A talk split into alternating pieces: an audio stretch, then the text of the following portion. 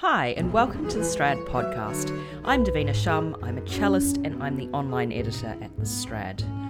Perhaps somewhat frustrated with the scarcity of double bass repertoire, Valentina Ciardelli is committed to finding and creating new repertoire for double bassists.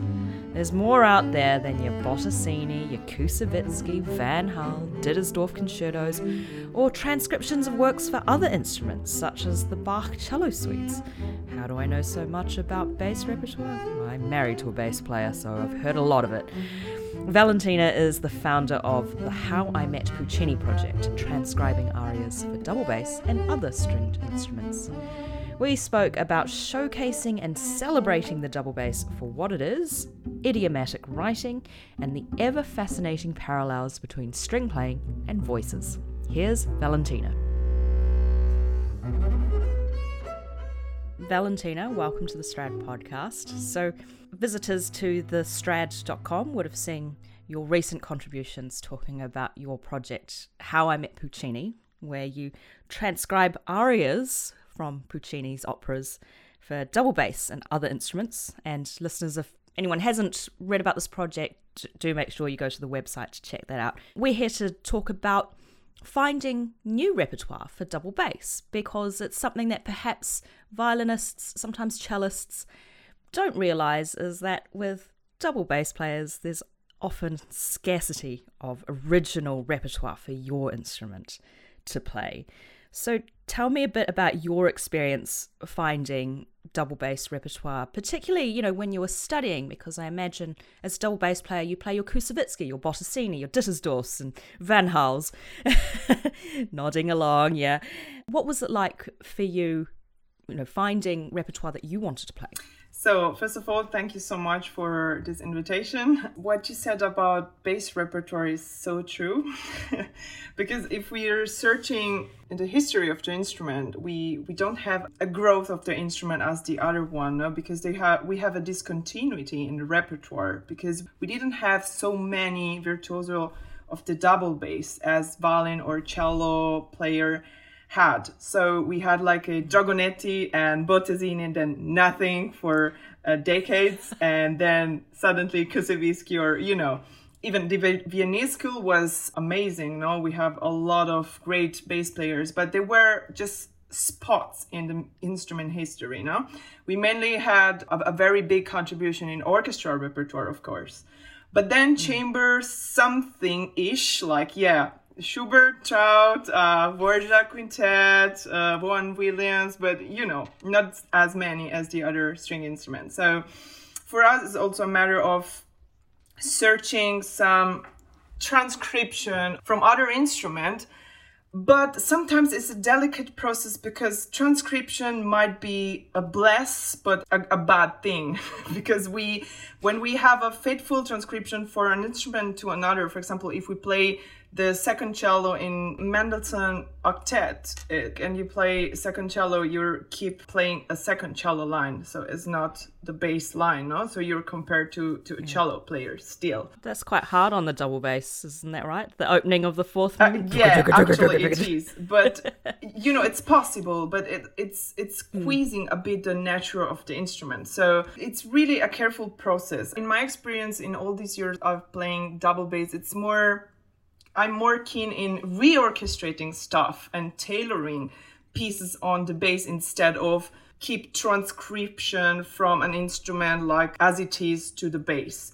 And it's in, in mm. a hmm. matter is what Bottesini did, no? And or what the the whole virtuoso people from other instruments, like Liszt, he transcribed the Beethoven symphonies for piano, no? And he, he just create hmm. proper virtuoso piece for piano so this is, I think, the way we should valuing bass nowadays. Bass has improved so much in, in technique, in luthery as well. We we can have the setup, the the action of the strings can be so low as a as a cello. We can really play virtuoso stuff on the bass. But valuing the bass purpose, the bass color, no? It's like forcing i don't know sometimes i just feel with some transcriptions like asking a baritone to sing the queen of the night you know what i mean it's it's he, he yeah. can do that, but it's just a bit odd. yeah, and then people are going to be like, well, you can't quite reach those high Yeah. notes, and they're always going to be comparing to the version that they know first. I think one example that springs to mind, and I think a very common thing that bass players do, I believe, is play transcriptions of the Bach cello Yeah. suites. And certain suites lend themselves well to playing perhaps in a different key or playing at pitch. Like I think is it the first suite that's often done at pitch up in Uh, the, yeah. up in the Yeah. gods in G major. But it's always going to sound a little bit different and it's certainly extremely challenging. What are your thoughts on as you mentioned highlighting the capabilities of the bass so that you're showcasing the bass as an instrument rather than it trying to do something that was was not uh, not thought on the instrument. yes Yeah, there are, there are some peculiar like the cello suite, uh, Bach cello suite. They were thought on the cello, no? And of course, if when you hear playing on the cello, they have this kind of big, vibrant uh, feeling. No, you, you you don't see the cello player struggling a lot when they're playing it. unless they're playing and the sixth suite but yeah yeah, Uh, uh, actually, yes.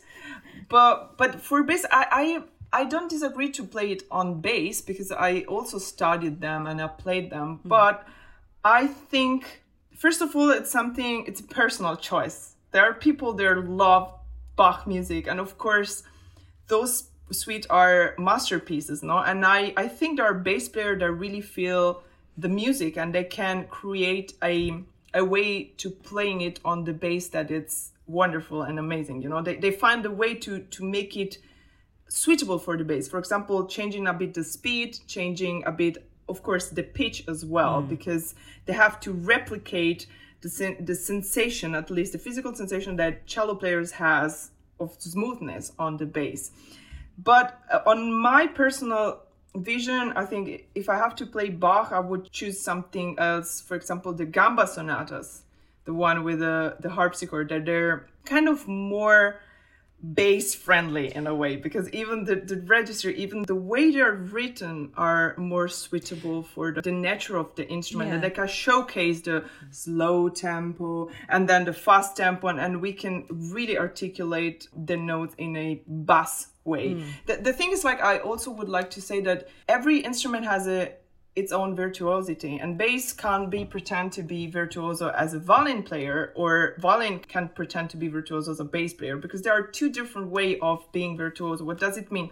Our strings are very thick very big no? And the response under the bow it's different. It's a physical thing. And there are certain stuff that you can play but they won't be heard as bright as on a violin because it's the string. It doesn't speak as fast as a violin. Yeah, totally. but it doesn't mean we have to be elephants just to to make a quotation you know? Just we did have okay let's play everything super slow everything super on the string. No because as i said nowadays we can really play Yeah. whatever on the bass as I mentioned before, it's like with the voice. What is the purpose? What is the nature of a baritone voice? What is the nature of an alto voice? You know, what is it's the depth, it's the beauty of the color. The more deeper you go in the register, the more you have this kind of color that it's so vibrant, so various, no, compared to the higher pitch voices, mm. no? And so this is something I think we should really valuing, no? And also especially the bass it's so not homogenic in a way that every octave we have it's a different world no? You start from the very bottom you start from the middle register like high register and then harmonic register. And we can speak about a word about natural harmonics and then artificial harmonics no? We we have almost five octaves if we want to, to explore. Hmm. And so we can take advantage of this color, this palette to create a repertoire and transcription that makes sense and they valuing also how we move between these octaves now how we can explore even the the portion of strings with the bow. What is like playing near sul tasto what is playing near the bridge no? And then of course i think there is a very substantial difference in playing the bass as a solo instrument, as a chamber instrument, and in orchestra. We can't project as we are doing in the solo word in orchestra. No, can you imagine a section of eight basses projection? This is like Oh, I mean, So with loud. with any instrument, if you've got a section of people just playing like soloists, it's, it would be absolutely insufferable. but sometimes in our world because we are so used to playing in an orchestra that we we we don't I, I can feel seeing people playing with closed piano no? Just because we are basses and we nobody can hear us. No it's just the way we we are not used to project mm. as the other instrument. You know there is this part near the bridge where you can feel the the sound is almost cracking. Yeah. You know and this is the the limit of your projection. And this is where you have to go forward just to to give the nice solo projection no? As yeah. the singer are doing or the violin player are doing. And this is a matter of trying and explore as much color as you can when you're playing the solo repertoire on this portion of string no it's not a matter of faking dynamics but just searching the color of the dynamic the piano in Koussevitzky concerto won't be a, a, real piano. It's just the illusion of the piano. More of a solo piano because I guess dynamics are relative, aren't they? So you have to adjust exactly. based on where you're playing. Returning back to exploring new repertoire, I think as solo and chamber musician, if we explore this section with the bass, we should be aware about this important fact that it's not realistic to play near the fingerboard when you do solo and chamber mm. because nobody will hear you. A violin with eight your sound if you don't project as the violin is doing you know uh, like for example Grand Duo Bottesini you just have to project as loud as it's not a question of loudness but as as far as the violin is doing yeah you know yeah and this is very important to us it's an awareness that we have just to embrace i think yeah. you know you mentioned baritones earlier so it got me thinking about voices and singing and you know, how do you achieve that feeling of a singer singing an aria in your Puccini transcriptions? You know, you mentioned a little bit about the technicalities of projecting, but also in the orchestration and the in the arranging as well. How do you create that feeling of a singer, but also illustrating and showcasing the capabilities of the double bass, you know, without sacrificing anything? This is very difficult and it requires a lot of thinking. I'm a composer too, so this thing was quite automatic for me. No, when you have a score in front of you, you start to analyze everything. When you start your orchestrating lesson, it's like, how can I translate something from big ensemble or an ensemble from another ensemble without losing the concept of the music and the color of the music and the purpose?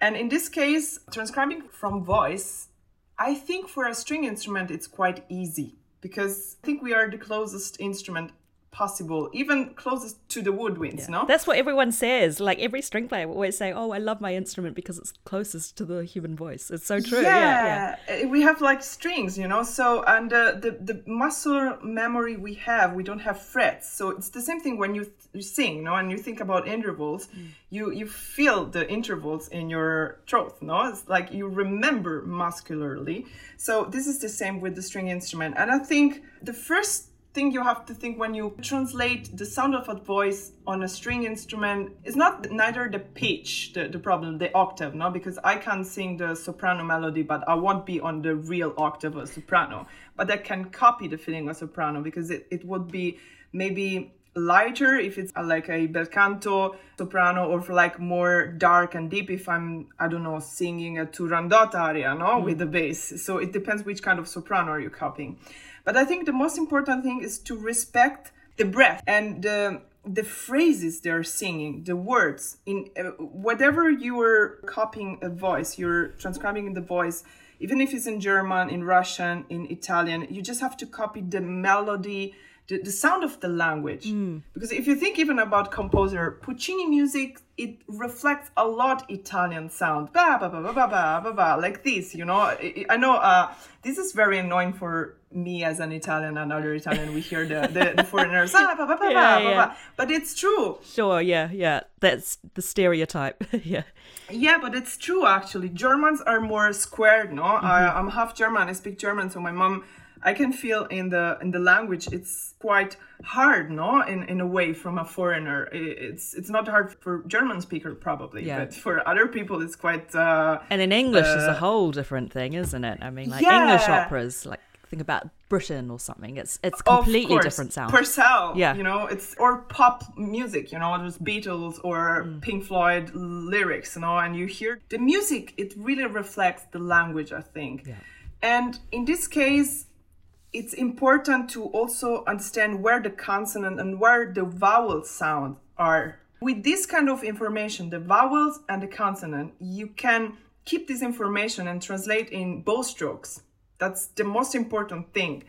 And every consonant note, if it's like a, a more sweetened like B or T, there are two different kind of bowings. For example, a T for me, it's like maybe a spiccato. Yeah. Or just like a more off string staccato. A B, it's a maybe like a staccato picchettato in the bow. Mm.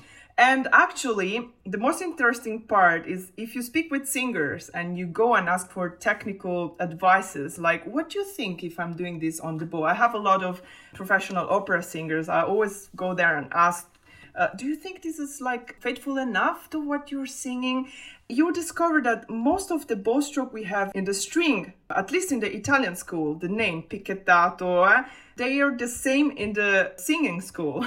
it's a common thing to say that the bow is the breath. This is what I find really fascinating are the analogies and the parallels between singers and what we do as string players because you know, you think about the string, it's like the vocal cords, isn't it? And you think about if you're struggling with a shift as a string player, you've got to think about how would a singer approach that note. I remember when I was studying and, you know, you've got one note at the bottom and one note at the top. If you think about a singer, they're not just going to go bop, you know, like that. There's got to be that trajectory, there's got to be that motion, that traveling in between the notes. And that translates really well to string players. So I think it's really useful for people to be thinking in the same way as a singer. Absolutely. And that's why I think all this transcription I've made from Puccini, I've done the whole fantasies for bass and other instrument, but I've keep receiving commission. Now, for example, now I'm writing like a string quintet on Turandot and then a string quartet actually without bass. because I think it's so important to be attached to the voice repertoire because we, we grow so much more in intensity and responsibility in a way how we phrasing mm. because as instrumental player sometimes we forget to breathe yes when when we play we don't need to breathe and actually this is a, such a mistake i think as string players for sure. Yeah. You know, often string players are focusing so much on the technicalities. And yeah, you're right. People forget to breathe, but you think like breathing helps you physically to play your instrument, but also understanding musically your intentions. Adding to what you were saying before, it's really important to understand the message behind your music as well, particularly if you were playing an aria, understanding not only the language, but also the words and understanding what is being said in this aria, and that's going to influence a lot of how you play this. Yeah, and uh, actually, if you're a musician, you're an actor. Even if you're an instrumental player, you, you can't go on stage and just like, okay, this is my sonata. You just have to tell people story. We are storytellers. Mm. It, it sounds a bit cheesy, but it's how it is, really. When we are on stage, it's not about us, it's, it's about sharing something and once you get there once you start to acting on stage you can't stop because it's so fun and it's so full of meaning you know and even your technique it's it's getting better it's getting deeper because you know and you understand that the technique is just a tool to achieve what you want to achieve on the instrument to master the instrument and to get deeper uh, even in deeper connection with the people you're playing on stage yeah. and the, the audience, you know? It's really fascinating talking to you about this because we've spoken a lot about the parallels between the voice and stringed instruments as highlighted in your How I Met Puccini project, um, but also just the adaptability and flexibility and also tailoring these transcriptions and new pieces of repertoire to the double bass. So, thank you so much for sharing your perspective as a double bass player, you know, a, a bass player of the future. Thank you. That was Valentina Ciardelli. Do check out her blogs on thestrad.com if you haven't already, or if you're after some new bass repertoire to try. And don't forget to check out thestrad.com where you'll find the latest news, articles, and reviews on all things to do with string playing. If you like what you see and hear, register and subscribe to access exclusive archival content from 2010 onward. We've got 50% off an online subscription for students, and if you're not sure you're ready to subscribe, take out a free trial for seven days, start reading right away with no strings attached. And if you happen to be on Apple Podcasts right now, give us a little review or rating. It will help other people discover this podcast. Thanks for listening and tune in again soon for another episode. Take good care. Bye.